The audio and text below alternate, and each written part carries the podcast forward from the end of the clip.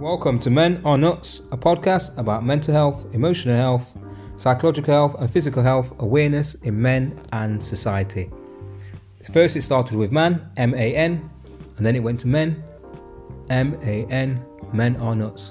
And we have a very special guest on the show for you today and a very, very topical conversation that will be taking place of what is happening in the world today.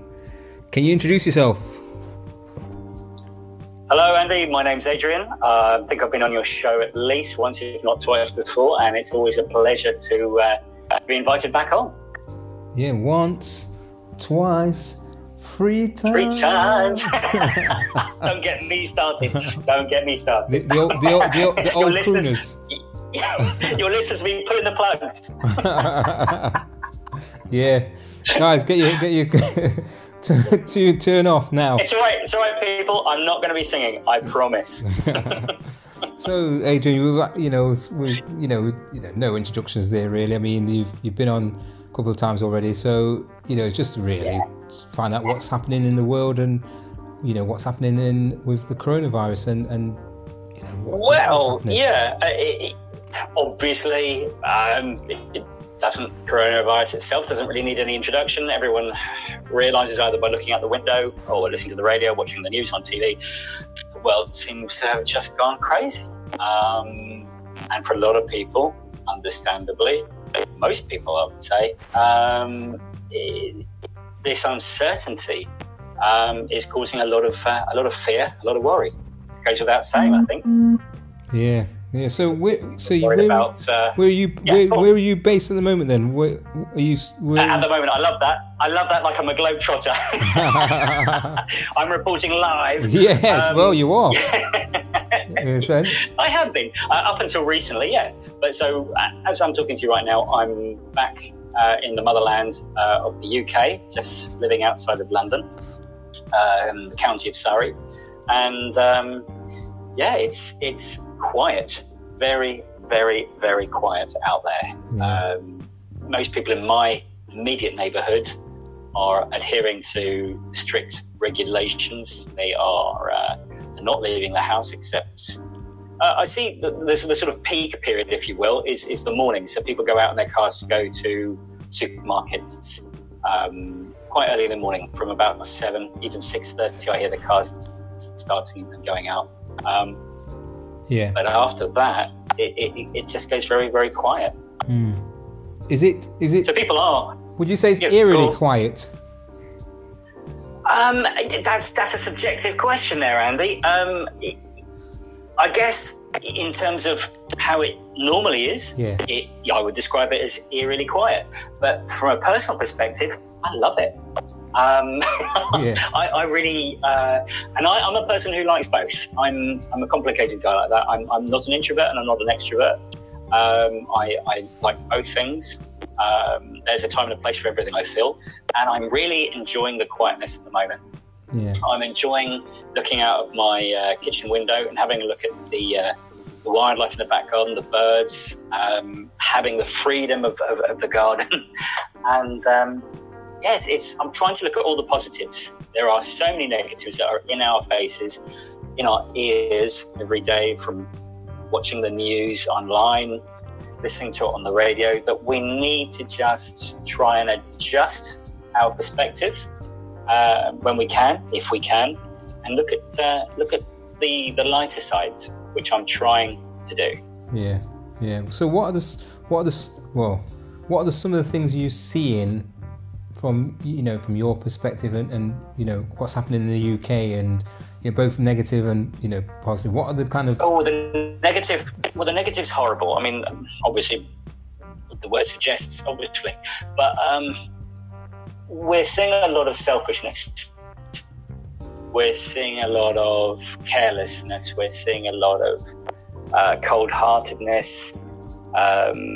People are becoming quite arrogant. They're becoming quite nonchalant about the whole thing. Some people are saying, this is all rubbish, this is all part of a government conspiracy or what have you. I mean, the list can go on and on. I could talk all day about all of that, of what I've seen online and seen physically in person when I've been out of the shops. People have been quite rude to one another, people trying to defraud the shop staff into believing that they're of a certain age, so they deserve to be let into the shop, even though it's specifically between, let's say, 9 and 10 only for people over 70. Oh, I've seen it all. I think times like these, and these times are not exclusive. I mean, they could happen at any sort of crisis. It brings out the best and the worst in human beings. So I've seen a lot of cruelty, a lot of people being very selfish. I think that's the main thing, is selfishness, which is to be expected. When people are afraid, people can behave in one of two ways, and they can either behave with humility, or they can behave with a level of arrogance because they only want to save their own skin. This is totally understandable. It's not forgivable, but we have to understand that this is why some people behave that way. Not condoning it, just saying that we have to accept that some people's behaviour patterns will respond in this way to fear. Yeah. It's basically a fear response. Yeah.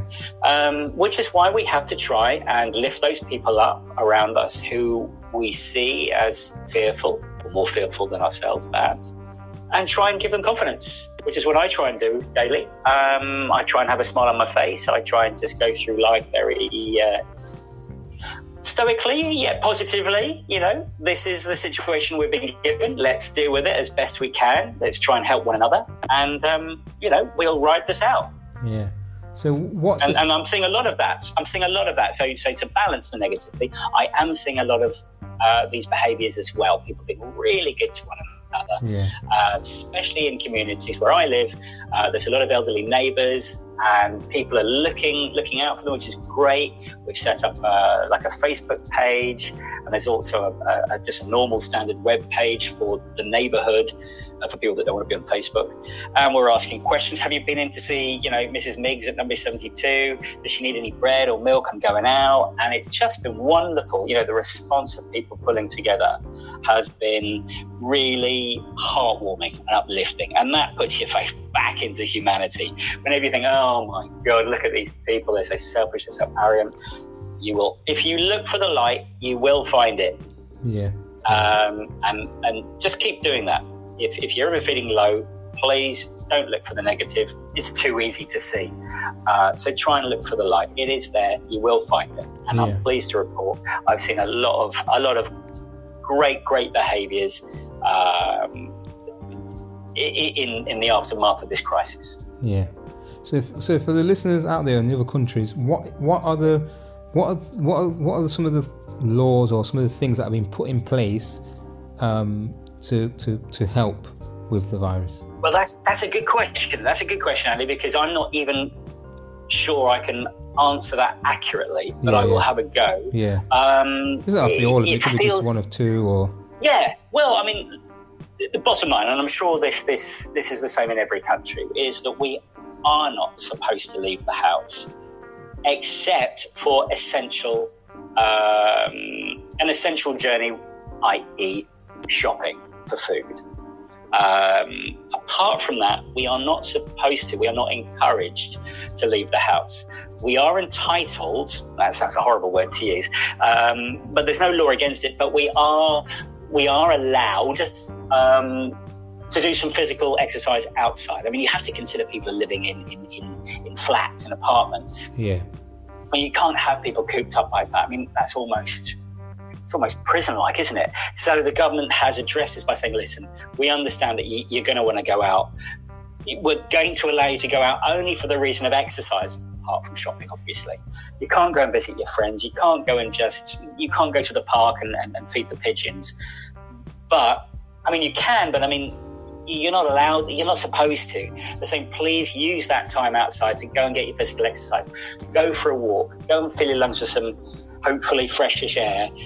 Obviously, be vigilant. Stay away from others who are doing the same thing. Stay at least 2, if not 6 meters away from people if you can. But you can do that. You cannot go out meet your friends in a park, for example. I know people are dying to go out and meet their relatives or their friends and have a chat who they're not living with. But this is really, really, this is frowned upon. The police at the moment, and the police have got a hard job at any day of the year, but they've got a particularly difficult job at the moment because they are employed to do this job of making sure that people aren't breaking the regulations. It's not a law, it's just a guidance, if you will. So when they see large groups of people meeting in a park, they go in and say, come on, guys, you know, this is for your own good. Please step away from one another, or even better, you know, go and do your jog around the park or go for your walk. But come on, don't congregate. This is not the time to be doing that. So this is what's going on at the moment. We're having a lot of problems with people misinterpreting, misunderstanding, not being clear about the rules and the regulations. Yeah.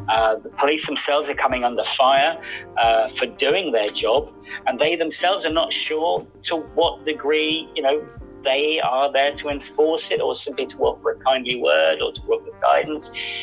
It's all a little bit of a mess, to be honest, Andy. Yeah. And I feel sorry for everybody. We're all trying to muddle through this. We're all worried about the future.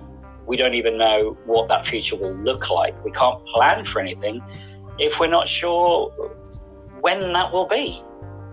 So I understand, I appreciate everyone's on tenterhooks right now. And I think we just need to keep reminding ourselves that we're not going through this alone, and that if other people's behaviours offend us, affect us, we need to just take a step back if we can, count to 10 and just say, hey, you know, they're obviously suffering as well. They've got fears. They're agitated. They're worried.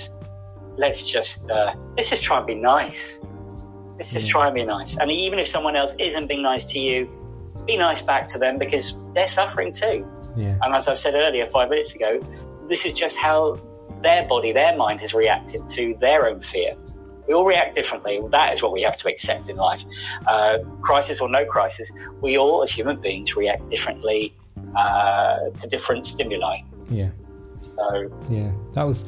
Yeah, and I think the reason why I asked this was obviously because people across, you know, the pond, or, you know, may not know, you know, things may be different from one country to another.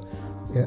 Oh, absolutely. Yeah, well, my wife, yeah. My wife's in South America, and my wife and daughter are in South America, and obviously I'm in touch with them daily.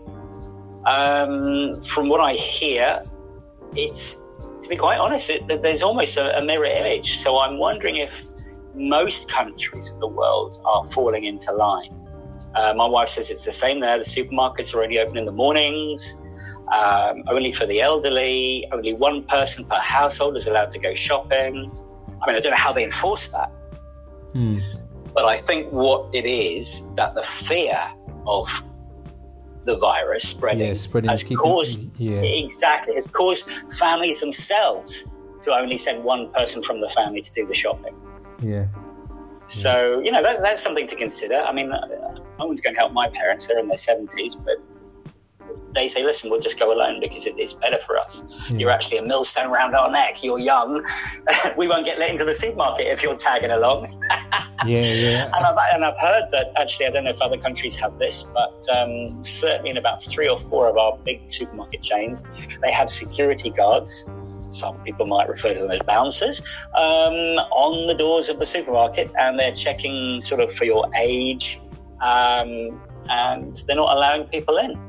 If you don't look like you're the right age at the right time. Yeah. It's all rather surreal. It's rather surreal to see a bouncer on a supermarket door. Yeah. Sorry, mate, your name's not there. You're not coming in. Yeah. It's a little surreal, but you know, again, it brings a smile to my face. It's different. Let's look at the positives. Let's try and make something funny out of it. Yeah. You know, there are a lot of memes going around on the internet at the moment, and I'm sure there'll be some people that might say these are in bad taste. But in times of trouble, in times of crisis, some people need anything to help them through. Yeah. And if that includes, as we sometimes call it, gallows humour, as we did in the police when I worked for the police, then so be it. You know, everyone needs something to lean on, and let's just try and look for the silver lining, look for the funny things that this terrible crisis has brought upon us. Let's just not look at the negatives. Let's try and see the funny side if we can, when we can. Yeah, I saw something the other day which was, you know, a really positive thing to do with the nurses and NHS. You know, one thing that struck me about that was the fact that, for me personally, that I know sometimes it takes a crisis for people to recognise some people's jobs, or you know, some people take a step back and look and think, oh gosh, I didn't realise you did that, or I didn't realise you do such a wonderful job. But correct. I've always said to myself that nurses, the nursing field, the nurse's job, some of them, you know, I know some nurses, and they for years, and they told me to do sometimes 14 to 16 hours, or that's without this. Do you know what I mean? Yeah, so, without this crisis, yeah. And some of them, you know, they take a lot of abuse from members of the public and things like that. Absolutely. So I've always said that, you know, whenever I've said something to do with jobs or anything, I've always took my hat off to, you know, there's not, you know, never been a time where I haven't taken my hat off to a nurse and said, look, they deserve it. You know, if someone's gonna get an MBE or whatever it may be, accolade, or it's nurses.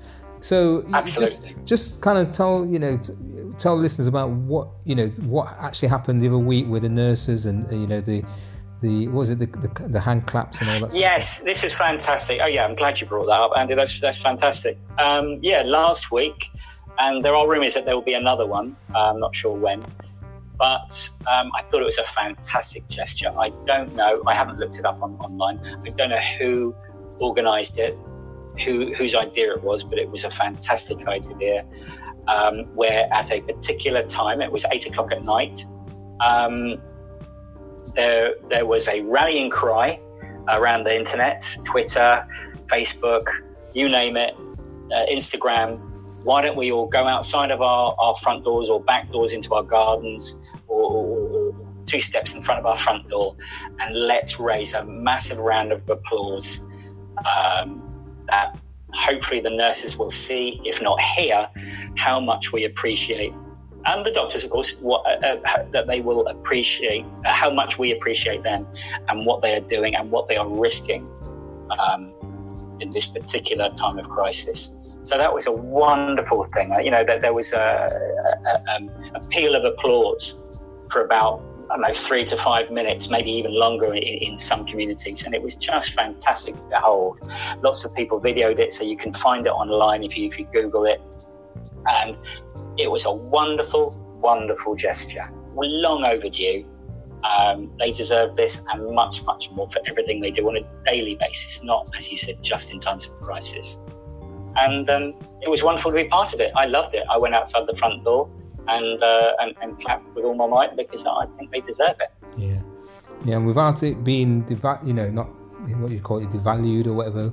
Some people say, "Oh, do it every day," but maybe it'll be good if it was done at the end of the week, every week, for next how many months. So I'm all for it personally. That could have been. I'm all for it, and much, much more, and a pay rise on top of it, please.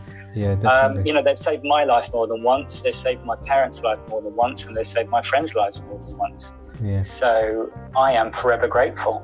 I am forever grateful for the incredible work that they do.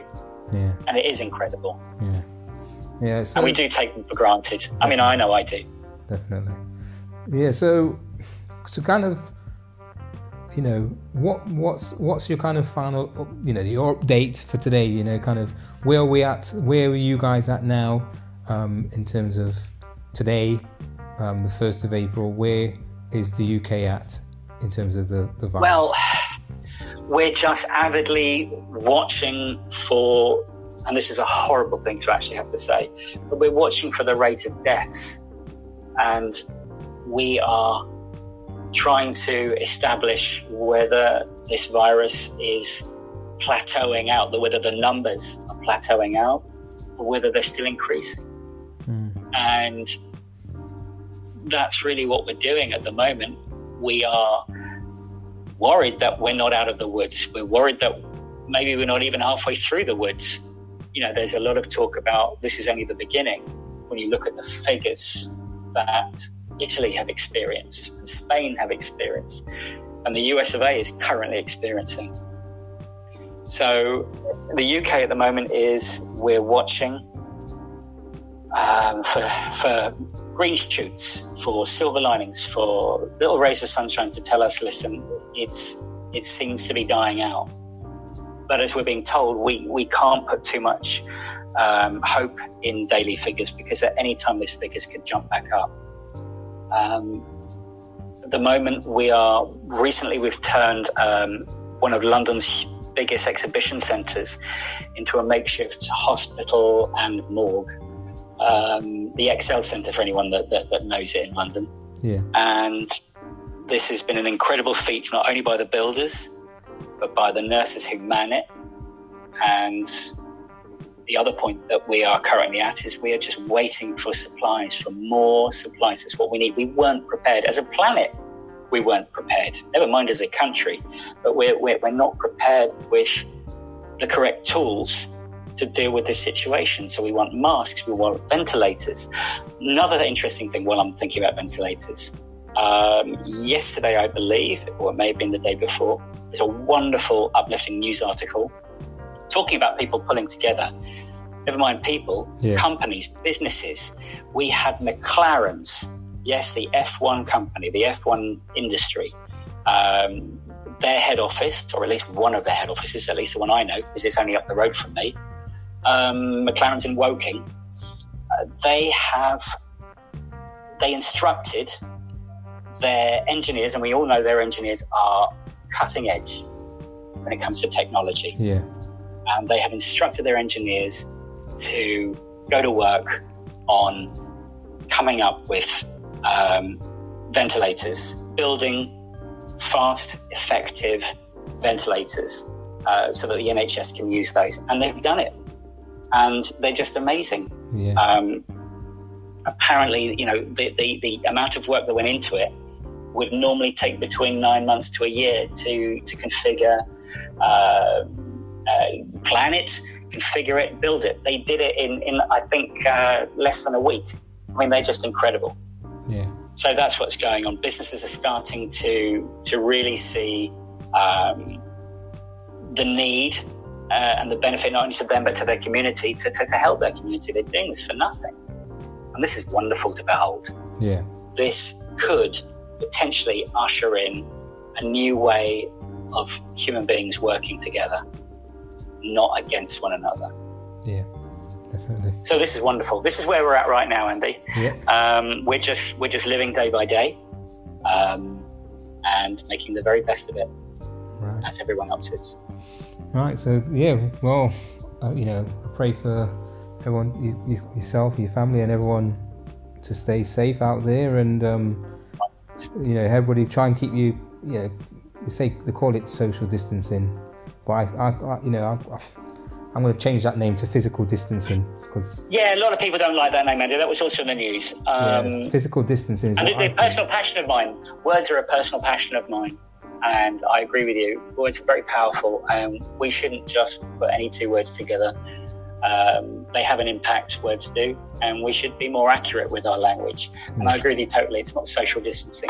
Yeah, we can still be close. Yeah, I'm talking to you. You're 3,000 miles away, and we can have a social life of sorts. Yeah.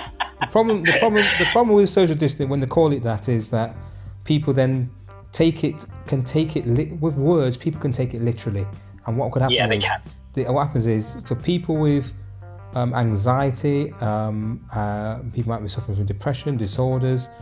Absolutely. For them to hear these words, social and distance, it means that they end up being locked in a house, or locked down and quarantine and all these sort of things. It just means for them, oh no, stop! I don't want to hear that. I don't want to hear that. I can't speak to somebody, or be close to somebody, as in not speak to them. They want to hear words like. It's what it is. It's physical distance. It's not a social distance, because you can still have that We still go out to the our front gates, and we shout to the neighbours, who are standing behind their front gates. You can still have a conversation of sorts. And if you look at it as banal as that, it actually starts making. I start having fits of laughter. I'm like, look at, we're having a conversation 15 feet away, and sometimes you just have to laugh. Yeah. Try and make the very, very best of such a crazy situation. Yeah, and what's interesting about that as well, Adrian, is that. When people speak and like we're having a conversation now, I picture things. So I picture you shouting across the road. Oh, you're all right, mate. Yeah, I'm all right. And what's interesting about this is, like you said about bringing people together, is that when you're shouting, you might not ever have spoken to that person, your neighbour. You might not ever have spoken to the person down the road, but now all of a sudden you're shouting with them and having a conversation with them. So exactly, it is about this thing of social distancing, where I'm just going to now never going to speak to my neighbour. I'm going to lock myself in my house and only peer through the curtain. Do you see what I mean? Words change. So yeah. So on that note, on a positive, really positive notes, I'd like to say thank you for coming on, and everybody out there to stay safe, and let's just get through this. Absolutely, Andy. All the best, mate. Right. That was Men Are Nuts. Speak to you soon. Bye-bye.